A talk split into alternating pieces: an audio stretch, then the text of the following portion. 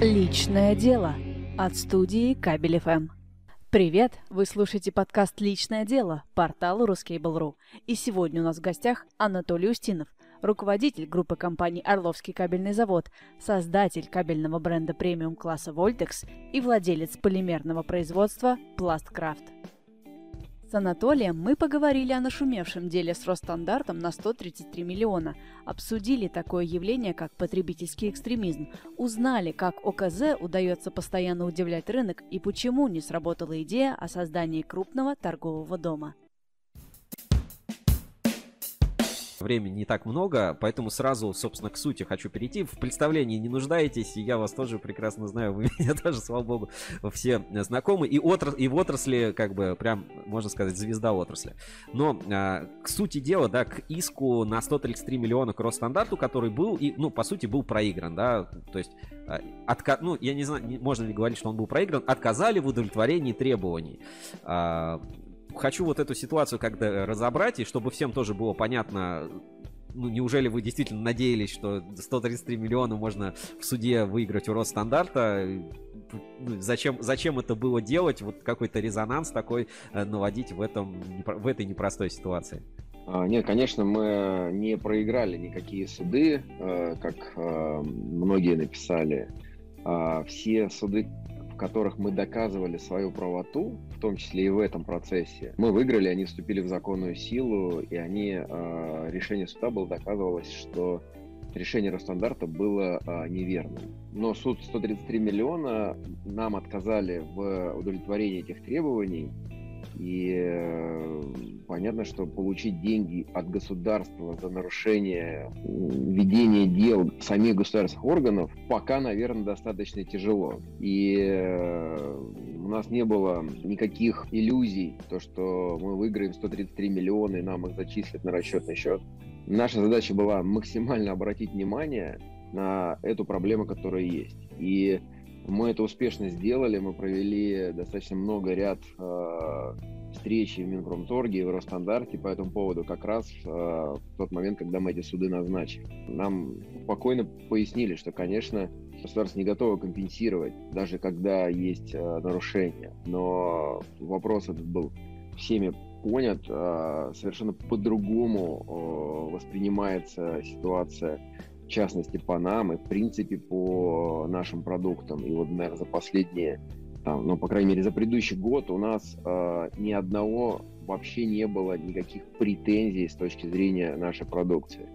При этом старые суды у нас до сих пор продолжаются, и э, в этих судах мы везде выигрываем, и ну, в большей степени эти суды уже исторически идут несколько лет, в которых мы защищаем наших э, продавцов, которые продают наш продукт.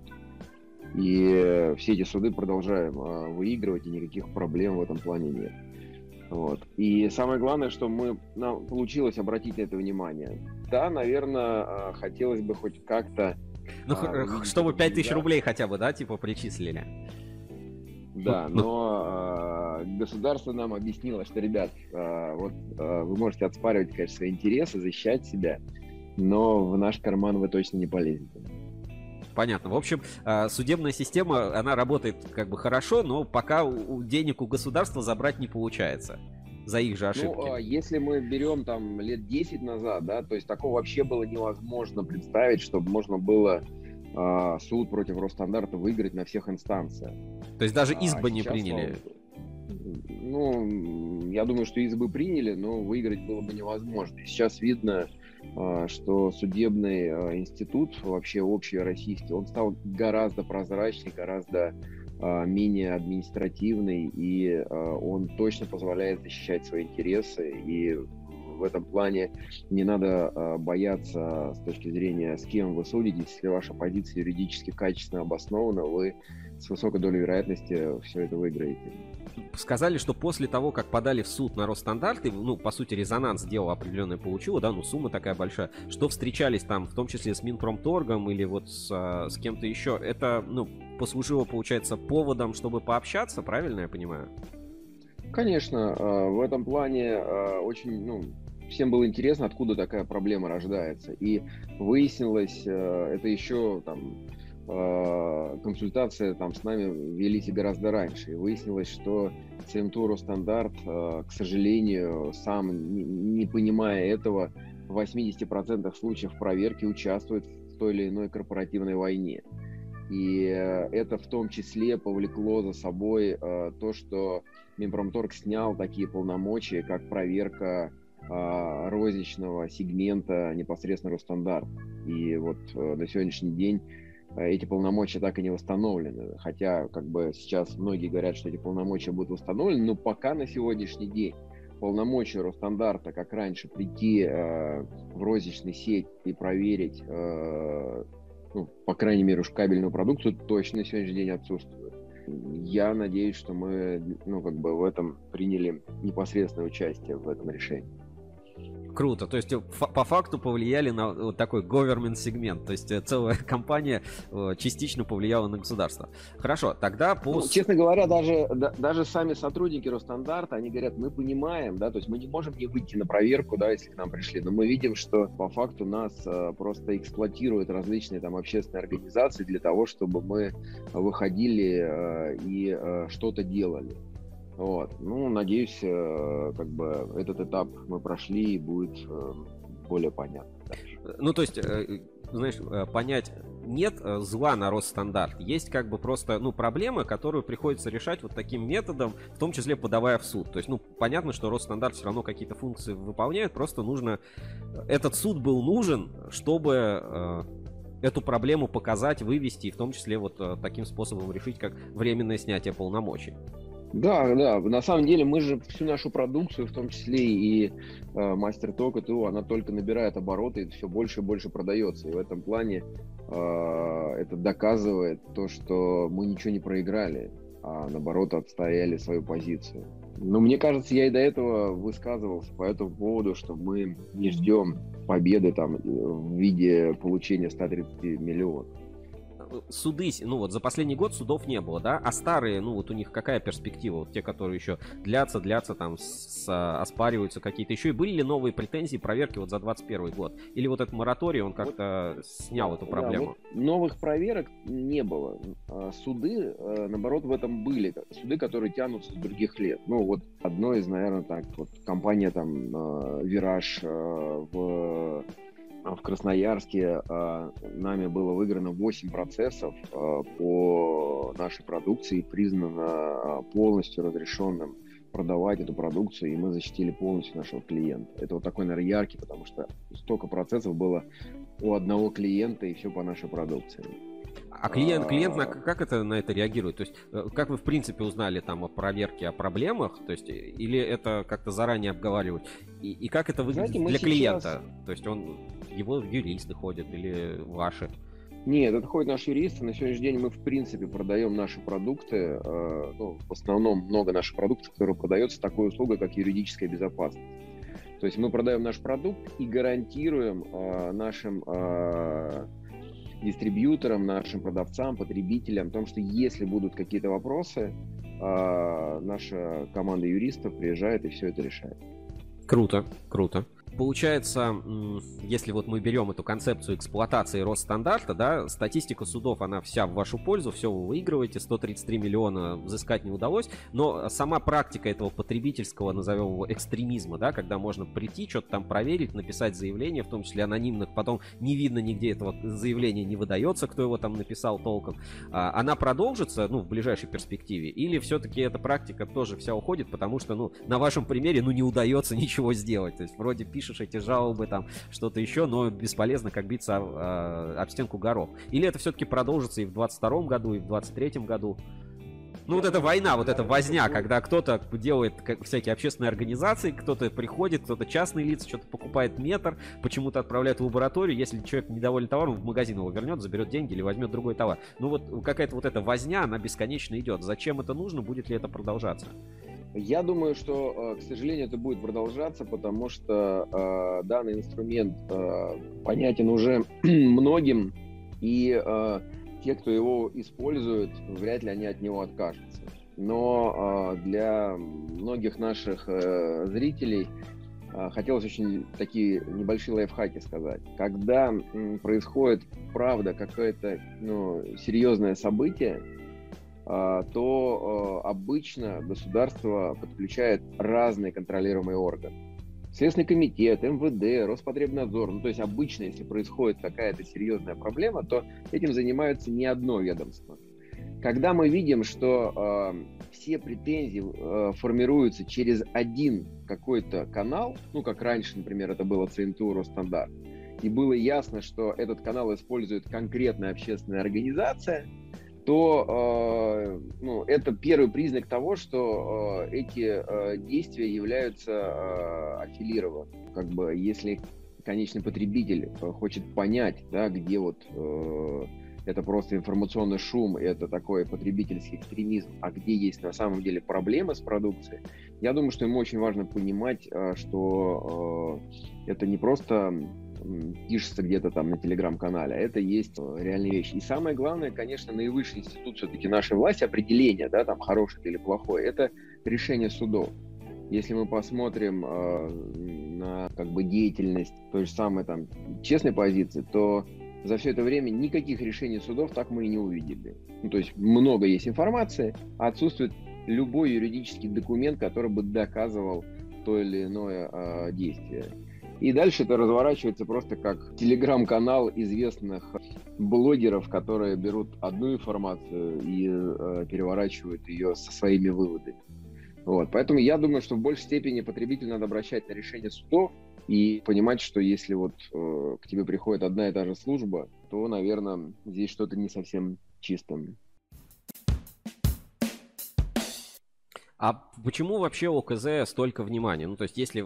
Ну, я же работал, да, на ОКЗ немножко понимаю масштаб, да, и на других заводах много раз бывал. ОКЗ это же очень маленькое предприятие. Если вообще посмотреть там, ну, в раз в размере рынка или там в размере хотя бы вот объединения, да, там АЧП, там ЭТМ, Русский Свет, они там в сотню раз, наверное, крупнее и больше у них оборот. То есть, ну, ОКЗ это песчинка на рынке кабельного, ну, на кабельном рынке. То есть, ну, там, не знаю, один процент, дай бог, если занимаете. Ну, то есть, почему тогда столько внимания? То есть, ну, точно нельзя говорить, что ОКЗ там весь, весь рынок контрафактом заполнил. Вы столько вообще произвести не можете. Ну, то есть, при таком объеме. Откуда, вот, от, откуда это внимание? Ну, типа, что хейтит, откуда возникает вот этот триггером срабатывать, почему э, ОКЗ всегда, ну, вот про телеграм-канал аж в закрепленных сообщениях, то есть вот прям везде ОКЗ, реально, типа, я не, не могу пока это сформировать до конца.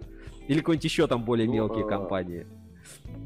Ну, я надеюсь, что и дальше э, мы в информационном поле будем достаточно часто появляться. Нам это точно нравится. Э, Почему э, в большей степени мы находимся в телеграм-канале, не знаю, нашим там, оппонентам в виде честной позиции? Ну, наверное, потому что мы не являемся участниками э, данной общественной организации. И э, в моем понимании вообще достаточно своеобразная работа в России ассоциации, когда ты собираешь в ассоциацию людей и говоришь, ребят, у нас все хорошо, да, все, кто в ассоциации, а вот кто не вступил в ассоциацию, мы, значит, они плохие. То есть обычно э, в цивилизованном мире все наоборот. То есть если мы создали ассоциацию, мы разбираемся внутри ассоциации э, и вы, вырабатываем правила. То есть мы в первую очередь взаимодействуем с теми, кого собрали. У нас немножко другая ситуация. То есть мы не поставляем э, к главным федеральным сетям и не планируем туда поставлять и э, формируем свои каналы сбыта напрямую. И, наверное, в этом плане мы являемся таким угрозой нарушения каналов э, сбыта, когда это происходит не через дистрибьюторов. Но, знаете, мне кажется, ну вообще это вот если уже подходить, наверное, э, к формированию стратегии, э, я считаю, что надо все-таки выстраивать цивилизованный рынок, как в Европе, когда у нас есть э, заводы, дистрибьюторы, конечные потребители, крупные потребители.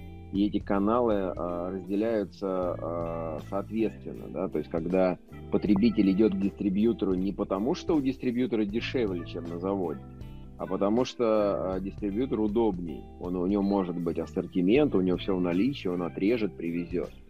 А если это крупный застройщик, у которого никакой важности в ассортименте, да, там, или в каком-то сервисе нет, ему очень важен узкая номенклатура а, с максимально низкой ценой, то он идет напрямую э, на завод. И здесь э, вот э, в моем понимании мы точно должны понимать, если дистрибьютор продает продукцию дешевле, чем завод, то есть это, наоборот, это признаки того, что эта продукция, скорее всего, некачественная, потому что просто чудес таких не может быть. Ну вот, наверное, исходя из вот этой всей нашей позиции к рынку, Э, мы не нравимся тем, кто выстраивает э, основной дистрибьюцию. Ну вот здесь а, Владимир Улитин пишет, ОКЗ мешает ЭТМ и другим захватить полностью рынок. Но опять вернусь к предыдущему спичу. Вы же очень, ну, маленькие, даже вот по масштабам это, ну, то есть неужели они такие ждут, типа, а, завтра ОКЗ 100 миллиардов а, кабеля будет продавать. Вот там недавно было интервью а, по ЭТМ у Астайчера. Говорит, 100 миллиардов рублей кабель. Ну, откуда? Ну, это, это какие-то страхи вообще из параллельной вселенной. Ну, то есть, ну, растет компания как-то есть, вот она чем-то занимается. Она нам не поставляет. В, в рынках вы тоже вряд ли пересекаете пересекаетесь. То есть номенклатура УКЗ, там, ну, не знаю, ну, 100 позиций такие основные, да, там. А, а. Номенклатура ЭТМ тысячи позиций. А, знаете, я думаю, что э, это надо в большей степени, наверное, правильно ответить на этот вопрос могут те, кто э, пытается нас как-то э, максимально э, показывать в информационном поле. То есть у них, наверное, какая-то есть цель, которую они лучше знают, чем мы. Я с вами согласен, что мы не планируем там завоевывать рынок, э, там забирать его там долю и как-то э, кардинально на него влиять. Э, поэтому мне сложно ответить, почему им так хочется, но я надеюсь, что, знаете, в конкуренции и рождаются э, новые продукты и новые технологии. я ничего плохого в конкуренции в этом плане не вижу. Окей. А, тогда немножко эту тему оставим. Про ULC. Есть информация, да, что ОКЗ это теперь Орловский, не Орловский кабельный завод, это теперь вот бренд на три буквы ULC. Ну, как вот все международные бренды, там, АББ, там, как а, ИЕК себя строит, ЕКФ и все остальные вот бренды. А, вы какой себе сделали электротехнический бренд, назвали его ULC. Во-первых, никто так и не смог ответить, что это в принципе значит, может быть, сейчас скажете. И, собственно, а, зачем это нужно, как этот ребрендинг влияет, будет ли это как-то на потребителей рассчитано, или это просто главная компания так будет называться, ну, как холдинг там USM, а дальше уже активы там в виде ОКЗ, Пласткрафта, либо вот все будет под этот единый бренд э, нацелено. И есть ли продукция уже ULC? С конца, наверное, начну. Есть продукция ULC, это, скажем так, это бренд, относящийся к продукции, которая полностью соответствует всем российским требованиям и является такой достаточно высокая линейка нашей продукции. Я бы не сказал бы э, максимально высокая, потому что есть премиум сегмент и это бренд Voltex. Ребрейдинг группы связан с тем, что мы с 2015 года э, изменили свою стратегию, и мы сейчас э, формируем э, дифференцированный производственный холдинг, в котором кабельное направление производства силового кабеля, но не развивается и не планируется развиваться. Мы много строим других э, интересных направлений. Вот там вы знаете про полимерные наши направления. Вот. Я сейчас не хотел бы забегать вперед, но в ближайшее время вы узнаете и другие наши направления, которые мы уже создали и выводим сейчас на рынок. Это совершенно не связанные с силовым кабелем направления. Окей, тогда про Voltex упомянули. Как себя сейчас чувствует бренд Voltex? Есть ли продажи? Существует ли по-прежнему вот этот сегмент э, потребителя для премиум, кабель премиум класса как класс и бренд как бренд? Потому что все говорят, все, рентабельность убита, рынок мертвый, конкуренция там только по цене. А остался ли ну, потенциал в премиум продуктах? А, я думаю, ну, вообще, если посмотреть на общий рынок, да, не брать кабельный рынок, то последние пару лет как раз сегмент luxury находится в достаточно высоком тренде роста. Это, конечно, к сожалению, нельзя сказать про бренд Voltex, потому что бренд Voltex продолжает продаваться и в основных сетях в виде Leroy Merlin, и у других наших э, партнеров. И вот предыдущий год у него был там э, большая программа маркетинговый продукт совместно с квартирным вопросом но, а, к сожалению, количественно а, объем продаж Вольтекса падает. Он и в принципе не занимал какой-то большой сегмент у нас. но и, на, и продолжает падать. И мне кажется, здесь все-таки э, это больше связано с потребительской активностью, которая будет падать э, в той ситуации, в которой мы находимся. Пока не приходится ждать, что люди станут больше зарабатывать и начнется спрос. Поэтому, отвечая на этот вопрос, сегмент есть, он всегда будет. Ну, как бы всегда есть люди, которые готовы купить. Вот у нас там недавно был отзыв, э, человек э, купил Вольтекс и э, я уж не помню, где он его покупал, по-моему, там на Озоне, и он пишет, говорит, такой продукт, говорит, и, в общем, говорит, всю ночь спал с этой бухтой, говорит, не мог отпустить ее. Но, к сожалению, премиум сегмент и вообще все, что связано с таким более дорогим сегментом, в данной конъюнктуре проседает. И Вольтекс не исключение. Анатолий, а вот у меня такой вопрос. Вы затрагивали тему ассоциации уже, и Орловский кабельный завод же является членом Валькомитета. Чем вы занимаетесь вообще в рамках этой ассоциации? Может, какие-то решения у вас есть или проекты наиболее перспективные? Ну, Эль-комитет входит в ассоциацию НОПСМ, это Национальное объединение строительных, э, производителей строительных материалов. И в большей степени а, у нас идет очень большая работа, связанная с э, Минстроем, застройщиками и все, что с этим связано. И наша на, направленность а, в большей степени пока а, разворачивается в ту сторону. И вот я уже сказал по поводу каналов сбыта, то есть наше видение, а, ну, по крайней мере, в Эль-комитете оно озвучивается, и мы его транслируем а, в Минстрой, то, что производители кабельной продукции должны иметь а, понятные, удобные, прозрачные каналы сбыта на крупных строительных объектах.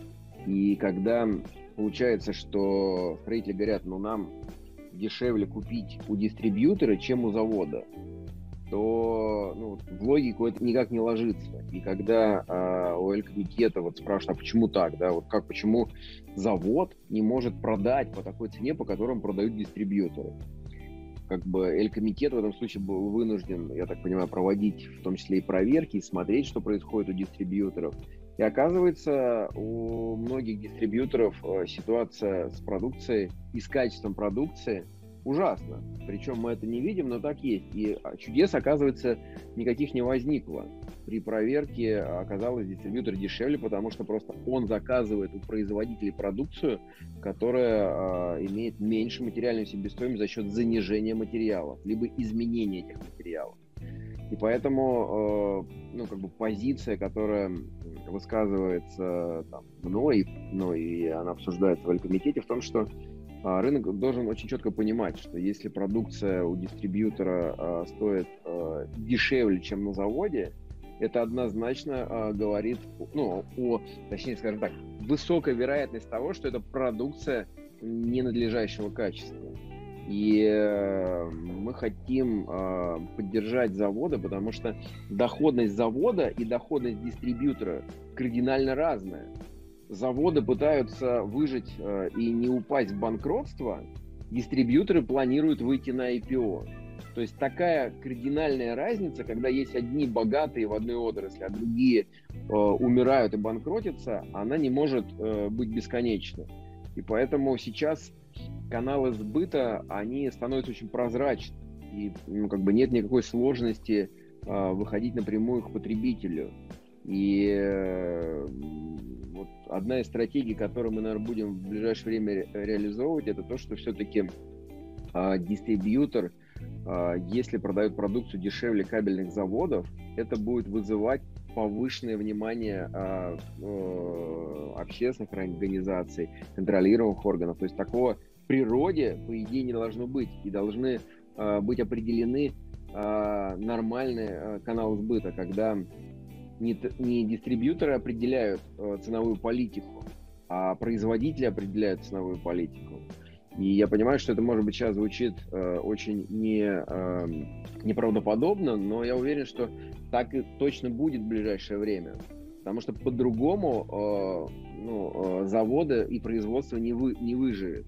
И в этом плане а, завод будет всегда пытаться идти за нормальным клиентом, там, где есть доходность, потому что не имея доходности, ты не можешь развиваться. И позиция Эль-комитета, позиция ассоциации э, производителей в том, что крупные объекты должны э, снабжаться напрямую заводами, а дистрибьютор должен заниматься тем рынком, э, который удобный конечным покупателям, который требует ассортимент, логистики и так далее. И не может происходить нестыковка ценовой политики.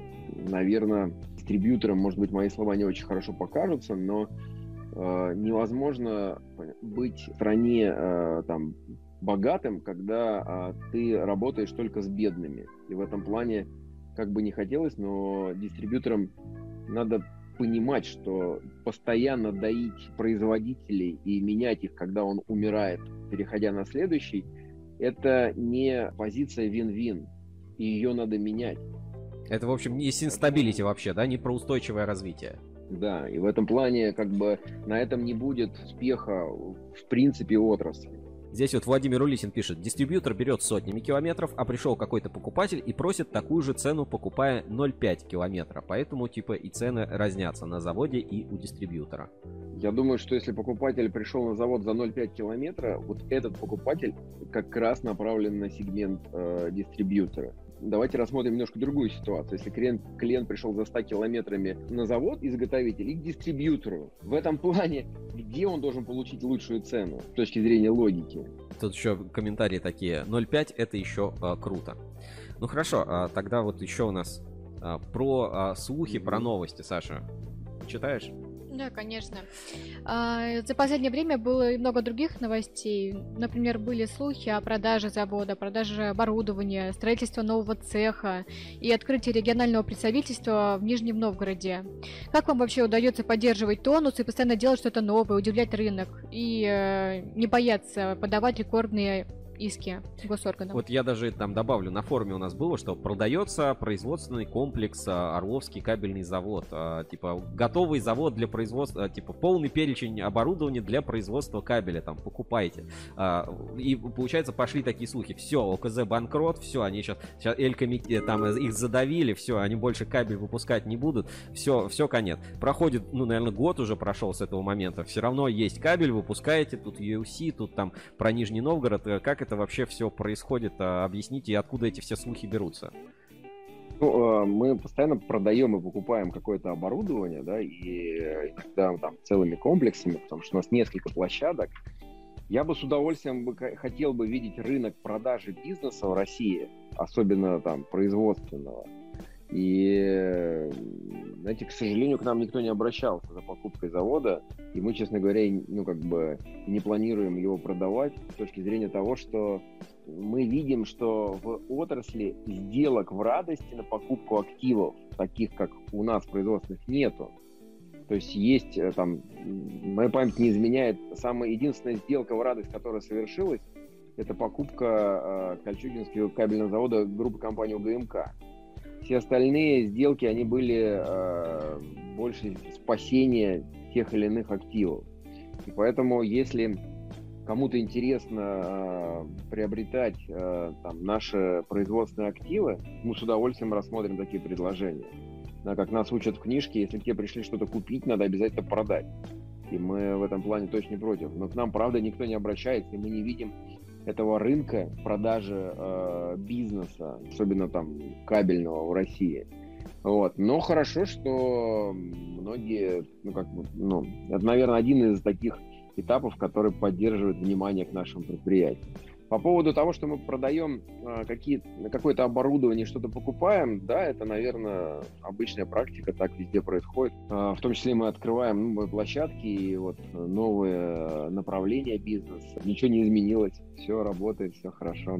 По поводу а, филиалов Нижнего Новгорода мы а, не только в Нижнем Новгороде, мы в разных подразделениях, э, в разных регионах России сейчас тестируем схемы прямой дистрибьюции, когда мы а, можем напрямую выходить э, к нашим клиентам, потому что сейчас это уже позволяет технологии. То есть фактически тебе не нужно иметь офис, тебе не нужно иметь в собственности склады, там, погрузчик и так далее. То есть сейчас очень э, изменился мир, который позволяет очень быстро разворачивать свои представительства. И вот одно из таких тестов мы делали в Нижнем Новгороде, в принципе, достаточно положительно, потому что мы видим, что если завод начинает работать с конечным потребителем, то никаких вопросов к цене, качеству ни у кого нету. И э, надо считать, конечно, в этом случае стоимость привлечения этих лидов, но скажем так, если гора не идет к Магомеду, да, то есть, то мы сами развернем э, ту сеть продаж, которая позволит, по крайней мере, на наш ключевой сегмент, это там электрики, прорабы, достаточно легко э, продавать им наш продукт. Прикольно, то есть такая модель дистрибуции. У меня тогда такой вопрос, а почему, а, вот если новости просто кабельного рынка смотреть, кабельные там компании, заводы, они стремятся какой-то холдинг себе развить, да, то есть там, оп, там производство ПВХ, там другой завод купить, другую номенклатуру себе освоить, кто-то там, а, вот э, как в случае с ПТР, а, вот этим промтехрециклингом и бывшей империей Тарана, да, стараются создать какую-то цепочку производства. Почему дистрибьюторы это заводы не хотят себе купить? Ну, типа, и ты дистрибьютор, у тебя понятный спрос, спрос, понятный избыт, купи себе завод и работай нормально. Почему мы, и, э, соответственно, рынка не возникает продаж активов? Хотя, казалось бы, если у меня есть уже клиенты, я понимаю, какой я им продукт продаю, это же зачем мне делиться маржой с каким-то производителем? Я лучше себе куплю пару таких заводов, как у вас, и буду сам себе все делать, всем продавать, только свою бизнес-империю буду развивать. А у нас ни один из крупных дистрибьюторов производство не открывает. Ну, типа, мне кажется, это какая-то больная модель. А, ну, в жизни все рационально, да, как мы понимаем. Ответ на этот вопрос есть в том, что дистрибьюторы а, достаточно грамотно финансово, и они очень хорошо считают экономику продукта. И они прекрасно понимают, что на сегодняшний день они покупают э, продукцию кабельную дешевле ее фактической себестоимости. И если они откроют точно такие же заводы, даже там лучше, там современные, они не смогут сделать лучшую себестоимость, нежели чем сейчас у них входная цена. И им э, в этом, эта модель гораздо приятнее. И в этом плане, как только кому-то становится э, выгодно разворачивать производство, они это разворачивают. И мы видим это по другим сегментам. Автоматы, э, выключатели, гофра, да, вот да, это да, лоток а здесь, металлический. Да, а здесь, получается, дистрибьютор очень хорошо понимает, что там, создавая а, контур, знаете, вот э, последнее такое интересное было название, называется сухое вымя, да, это когда ты вначале прошел тендер, да, дал супер низкие цены и тебя отобрали, а потом перед закупкой кабеля еще происходит доп. тендер, в который еще тебя отжимает. Ну вот, кабельщики назвали этот процесс э, сухое вымя. И в этой ситуации, конечно, дистрибьютор очень хорошо понимает, что он покупает кабель дешевле себестоимости. Зачем ему развивать производство? Многие э, заводы ну, проходят этот цикл. То есть они, э, если посмотреть, э, кто являются основными поставщиками в крупных дистрибьюторах, то там каждые 3-4 года будем видеть новые имена. Ну, то есть больше сегмент рынка будут занимать некие новые игроки, которые приходят с надеждой, что будет все хорошо. И таким образом идет перемалывание поставщиков и не создается эти производства. На самом деле э, это одна из э, ну, как бы важных этапов Отвечая вот на вопрос, почему э, создаются холдинги, наверное, это очень простой ответ в том, что все предприниматели планируют как-то развиваться. И ты можешь развиваться вертикально, ты можешь развиваться горизонтально, но если ты не развиваешься, то у тебя э, нет развития. То есть остановка на месте э, в бизнесе равнозначно смерти.